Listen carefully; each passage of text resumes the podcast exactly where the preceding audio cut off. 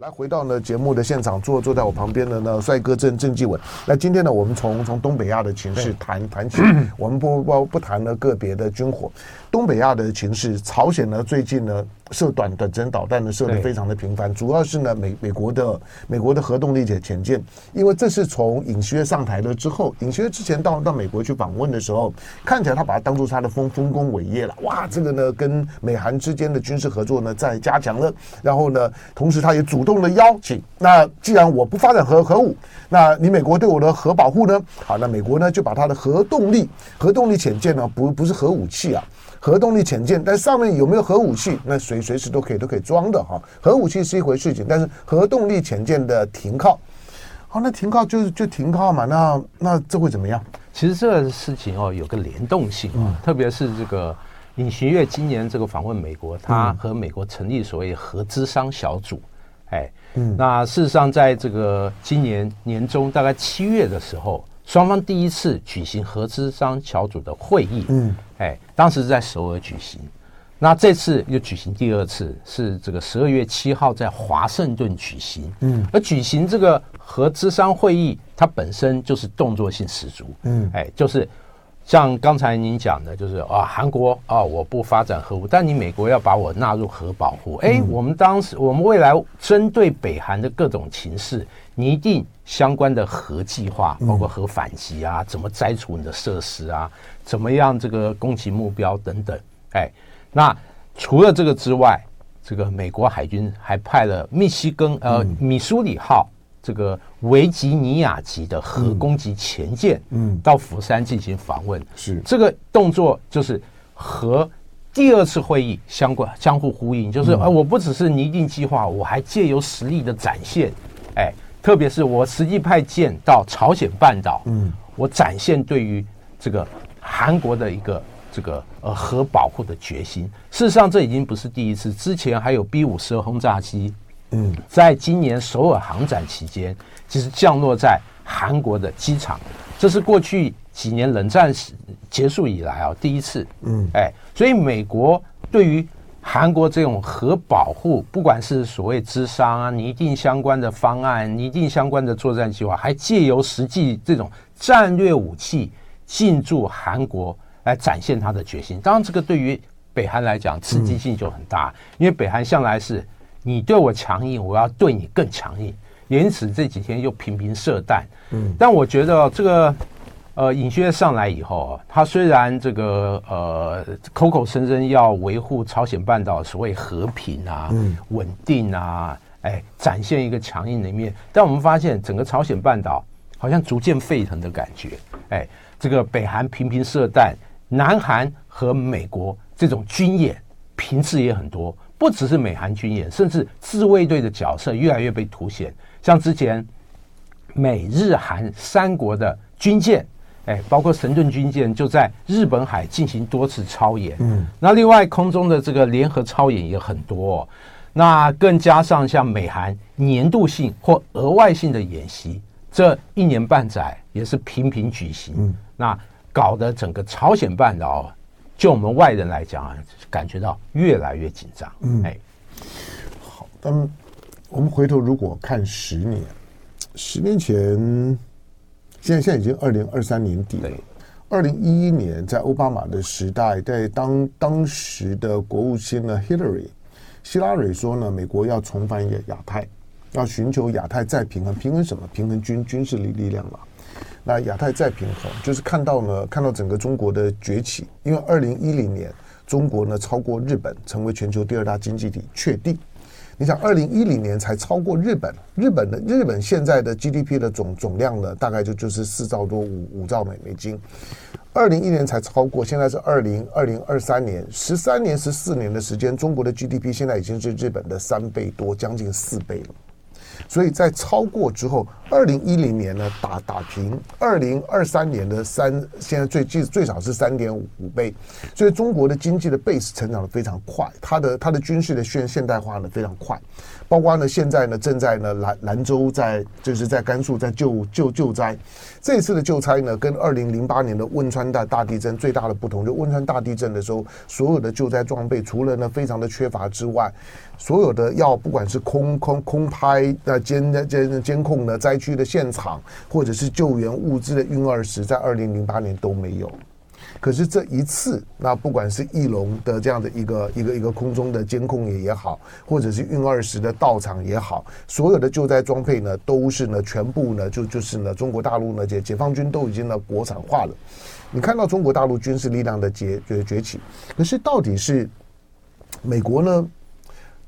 到底是因为那个地区紧紧张，所以美国才才进来，还是美国一进来那个地区就就已经紧张？我这这个我非常同意香农的这个后者的说法。嗯，你看这个已经不是第一这个区域某个区域的问题，而是世界性普遍存在的问题哦。就是美军只要进驻什么地方，那个地方不是高度紧张，对，就是带来战乱。嗯，哎，那像阿富汗啊、伊拉克啊，更别说现在这个乌克兰。嗯，乌克兰。这个整个俄乌战争虽然美美国宣称没有派军啊，但实际上他的军人秘密潜入这个战区，对，进行各种哎支援或者情收的活动，这个大家心知肚明哦。哎，那朝鲜半岛这一阵子又因为美韩之间频繁的军演，而且这个还涉及到核武的层次。哎，像以前那大家演习可能更多是这种传统军役，但这两年来。这种核因素的军事力量一直被这个端上台面哦，尤其是这个美韩频繁的军演，之前还逼使这个北韩那进行一个核模拟的反击的演练，这个对于他以前来讲啊，这个是非常罕见的，正代表朝鲜半岛这个战争的风险，其实已经不是我们以前所认为的。这个核的话，北韩一定是主要针对是这个日本。或者美国不会针对韩国，但现在我们也不好说，毕竟韩国把自己更深度的捆绑到美国的战车里面。哎，这个呃，如果朝鲜半岛一旦发生冲突，会被核武器这个扔来扔去，这个是已经大家感觉到，这个离我们好像是越来越近了。嗯嗯，好，呃，两两件两两件事情，我们我们的我们的观众朋友可以摆心上，这我的想法了。这第一个就是说，呃。乌克兰战争的战争已经接近尾声。对，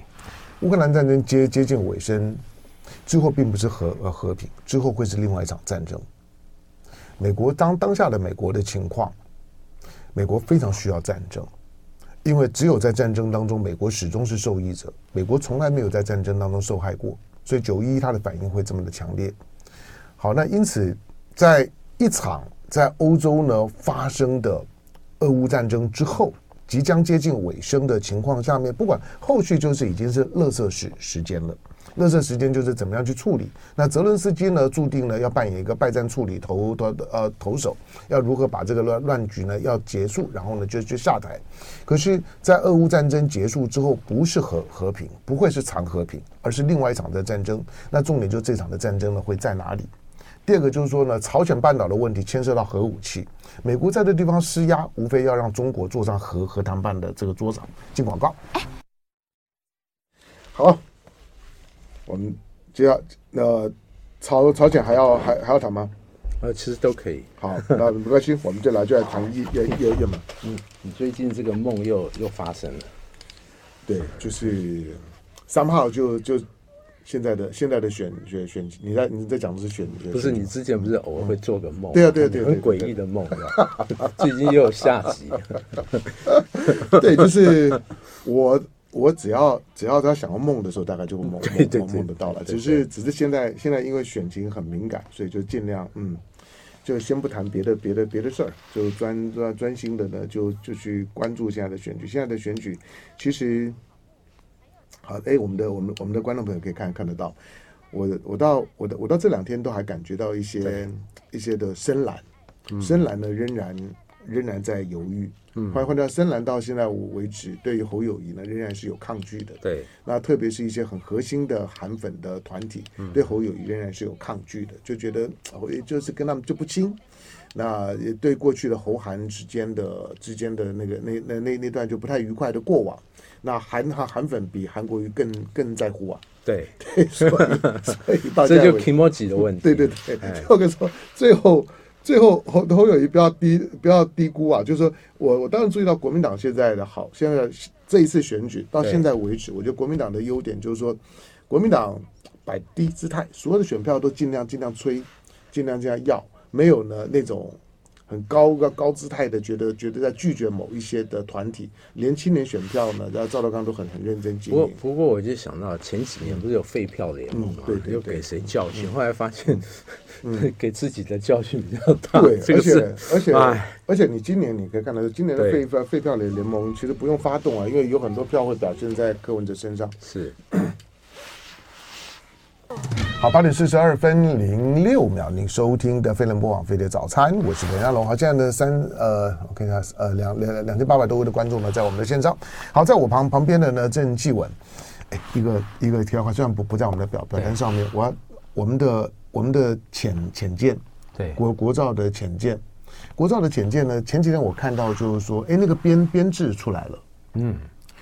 那个编制出来，我才想到说，对呀、啊，这之前不是说潜舰要下水嘛？那编制都还没有出来，咋咋咋下水呢？我到现在还是没下水啊。那还还是没，还还这样没吗？没下水，那你就更能够理解，就是说，因为我那个时候我没想说，对呀、啊，那那你的编制呢？我本来以为说编制是机密，可是那天没有看到啊，就在大家都都出来拍团团团体照啊。是，那你就知道美国在当初在在质疑，就是说你蔡英文你为什么要这时候搞这个潜舰下水？我我坦白说就是。表面上你看不到，但是美国超干这这件事事情，就觉得你蔡英文在干什么？你把潜舰这么慎重的事情拿来当做造势的工具。好，那他这编制都出来了之后，距离下水还多远？这个其实很难说，因为他目前在检验这个舰上各系统这个工作是否正常。嗯，哎，如果一切顺利的话，可能就像报载说的，就是明年二月份的时候，哎，可能可以下水，嗯，进行进一步的试验。如果一切没问题，是不是年终的时候可以第一次这个出海试航？嗯，当然这个 schedule 都是在一切技术上各方面都顺利的状况，嗯，才能按照这样的一个计划。推动下去，嗯，哎，好，我们刚刚前面呢，在在讲到的朝半岛的问题啊，因为因为要进广告了，我只有简单讲，就是说美国美国现在呢，在朝半岛当然也要满足满足尹锡悦满满足韩韩国它本身的就是说核安全。的期待啊，毕竟朝鲜现在核武器，核武器已经系统上面来来讲，大概大概你没有什么好争议的，你也摘不掉它的这个核弹头，就它已经是一个一个永永和国国家是确定的。同时呢，它把它的核装备、核武器，包括核试验场。都摆在呢靠近中朝边边边境，甚至俄朝边境的这个位置上面，就是告诉你，就是说，你只要任何对这些地方呢所采取的行动，它一定会连带引动到呢中国跟俄罗斯必须要做反应。对，因为就在那个边边境上头。第三个就是说，我们刚刚提到，就是因为因为俄乌战争呢已经接近尾声，可是这次俄乌战争呢，在最后的就是说呢，在火火力覆盖的这火力资源上面来讲，朝鲜的炮弹。对俄罗斯来讲呢是很重要的，对，所以如果说呢，俄罗斯呢打完了就俄乌战争之后，如果朝半岛有有事，俄罗斯很难不投入啊，中国还不一定呢。中中国大概我估计不会有第二次的抗美援援援朝，不过俄罗斯会不会呢有抗美援朝就不敢讲了。所以呢，下一次的朝朝半岛如果发生冲突，除了对于朝鲜，对于尤其对于韩国的伤害会非常非常大之外，它联动的区域现在的现在东北亚的情势非常紧张。之前我们在关注的是南南海，因为菲律宾也说啊，南海可能是下一次大大战的这个引爆点。但是朝半岛说下次这场引爆点在我们这里，每个人都很都很认为下次的世界大战呢大概就在我们家门口。那台湾也一样啊。可是台湾呢，现在大家好像刻意的压低姿态说，老公不会打。北北京解放军呢不会打，因为现在的经济状况如何如如何，气氛上面呢，其其实不是挂在一张嘴上面，而是要回到呢军事的现况当中呢做比较详实的评估。好，我们回头再再来看也门，对，也门的叛军的攻击导致的就是说呢国国际的航海的通道大大乱，因为全球的几个重要的就是说呃人工的战略水道。那苏伊士运河跟巴拿马运河是里面最关键的两两个，这都是呢人工化的。这两个水水道里面，巴拿马运河的运量比较大，还是苏伊士运量比较大？苏伊士，苏伊士的苏伊士运河的运量大概决决定全球的运量的大概六成左左右。所以为什么苏伊士只要一出问题，因为苏伊士跟红海是一体的。你从你从呢从地中海进来了之后呢，进苏伊士运河出来之后，有个更长的狭狭窄的水道是红海，那个呢虽然是天然的，但是呢跟人人造的没啥差别，因为呢只要呢周围呢有短程导弹就可以把整个的红海全部都封锁。好，因此呢现在呢红海当叶门组组织，因为叶门在哪里？叶门就在红海的出海口啊。印度洋要要进红海的时候呢，还没有到苏伊士，要进红海就就看到在那门口呢看着的就是亚亚丁湾，亚丁湾边上就是也门的地盘。好，那也门这这一次呢，胡塞组织控制的这个区域，控制的区域呢，对红海呢所开始采取，包括德国的商船被炸这件事情，使得大量的商船呢都开始绕远路找好走走走这好望角。这个地方接下来会怎么发展？这个哦，现在这个美国和另外九个国家已经组成这个联盟哦，未来要派舰啊来保护这个航道。我们知道，也门这个胡塞武装这次攻击主要是这个曼德海峡。嗯，哎，曼德海峡是这个整个红海里面非常重要交通孔道。嗯，呃，胡塞武装事实上它的武装力量不是很强，就它目前所采取的攻击，大概就是利用这个短程飞弹。还有无人机这个发动这个袭扰，嗯，我必须说是袭扰哦，哎，因为他也不是每个都点名，而且按照他之前的说法啦，嗯，都是专攻击那个会航向以色列或以色列犹太人所这个经营的这种船公司，嗯，哎，说白了就是针对犹太人嘛，哎，来这个对于这个加沙战争的一种这个对抗的这个姿态，给予以色列施压。但事实上，就像香龙讲的，这个地方是国际航运的这个大宗啊。你如果不走红海和苏伊士运河，你要走好望角，嗯，那普遍认为它的航程会增加大概六千五百公里啊。对，突然回到了大航海时代。哇，六千五百公里，如果说以目前现代的这个货柜轮这样的航海工具，它要多出十到十四天的时间。嗯，最重要就是它整个航运的费用会增加最多大概。四成以上哦，这个对于航运和全世界目前呃刚刚有一点舒缓的通货膨胀来讲啊，这个是一个很致命的影响。嗯，也因此哦，它等于动了这个与航运有关相关国家的这个利益。这就是为什么美国一一呼就一一一这个一呼百诺啊，当然主要是参与的是欧洲国家，嗯，包括这个美英法哎德荷兰等等哎在内十个国家。但大家感到很有这个兴趣观察后续发展，就是，哎，美国在这样的一个呼应状况下，哎，中国大陆未来会怎么应应？会不会派军舰也参与，或者某种形式的参与？特别是这个航道影响到，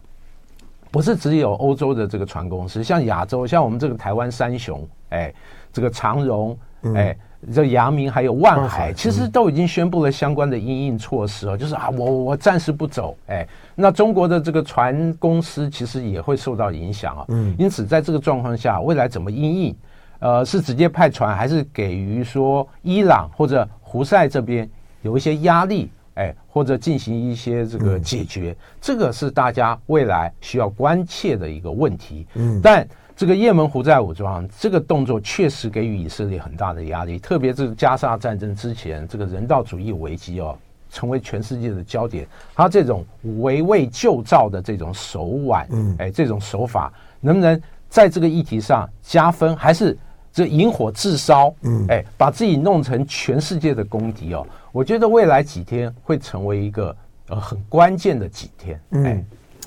好，这个时候中国的角色哦。就非常的关键，非常的微妙了。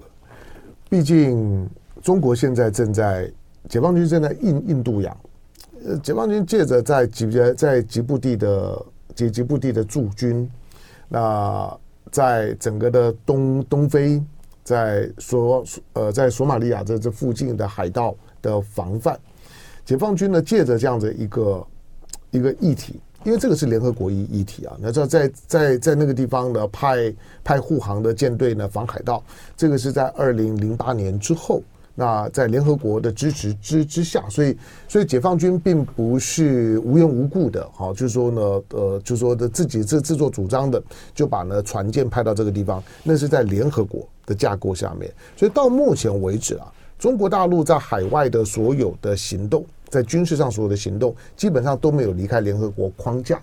可是解放军有没有借着就是说呢，吉布地的驻军做一个练兵？的味道当当然有，对，所以呢，他的舰队呢，每次呢到了吉布地换防之后，不管是换防前换换换防后，这个通常呢是三艘舰这这舰三艘呢船舰呢所编组的舰队，一定呢会有一些的远航的动作，最远的呢都已经到了大大西洋。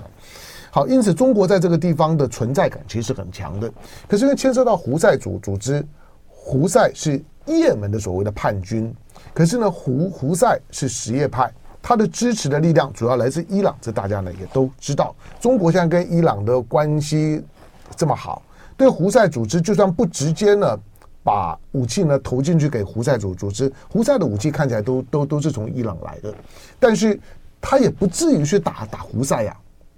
那中国，但是在这个地方，你又有吉吉布地的驻军，已经是在红海的出海口这个附附近。大概第一大、第二大的驻驻军，当然中东了，周围大部分的这个、这个、这个所谓的军军事装备跟基地，大部分都是美美国的。但是因为中国在这地方有吉布地，中国会会会怎么反应？中国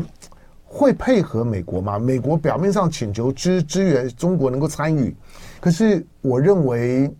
那也只是鸿门宴啊，就是要要把一个难题丢给中国而已，就是把它拖下水嘛。对，哎，就是你好嘛，你中国大陆这几年在这个打。这个大外交嘛，嗯，尤其是二零二三年在中东地区，哇，好像走起来都有风哦。嗯，你像这个伊朗沙特和解啊，然后这个沙特和也门胡塞武装进行某某个谈判呐，嗯，好几个国家相关互复交。哎，那至于说真正这个考验，就是胡塞武装这个威胁红海航运这个问题，你中国大陆要怎么解决？嗯，哎，因为现在摆在这个台面上，就是他会用奇袭的方式干扰航运。弄得各国这个主要航运公司都说啊，我这个暂我暂时不走了，我要走别的地方。这对于全世界经济秩序的干扰，这是非常非常的明显。就是你中国大陆在这个状况，你要怎么去去去操作？我认为这个对于中南海来讲也是一个难题。哎，这个手心手背，这个好像都会有一伤。哎，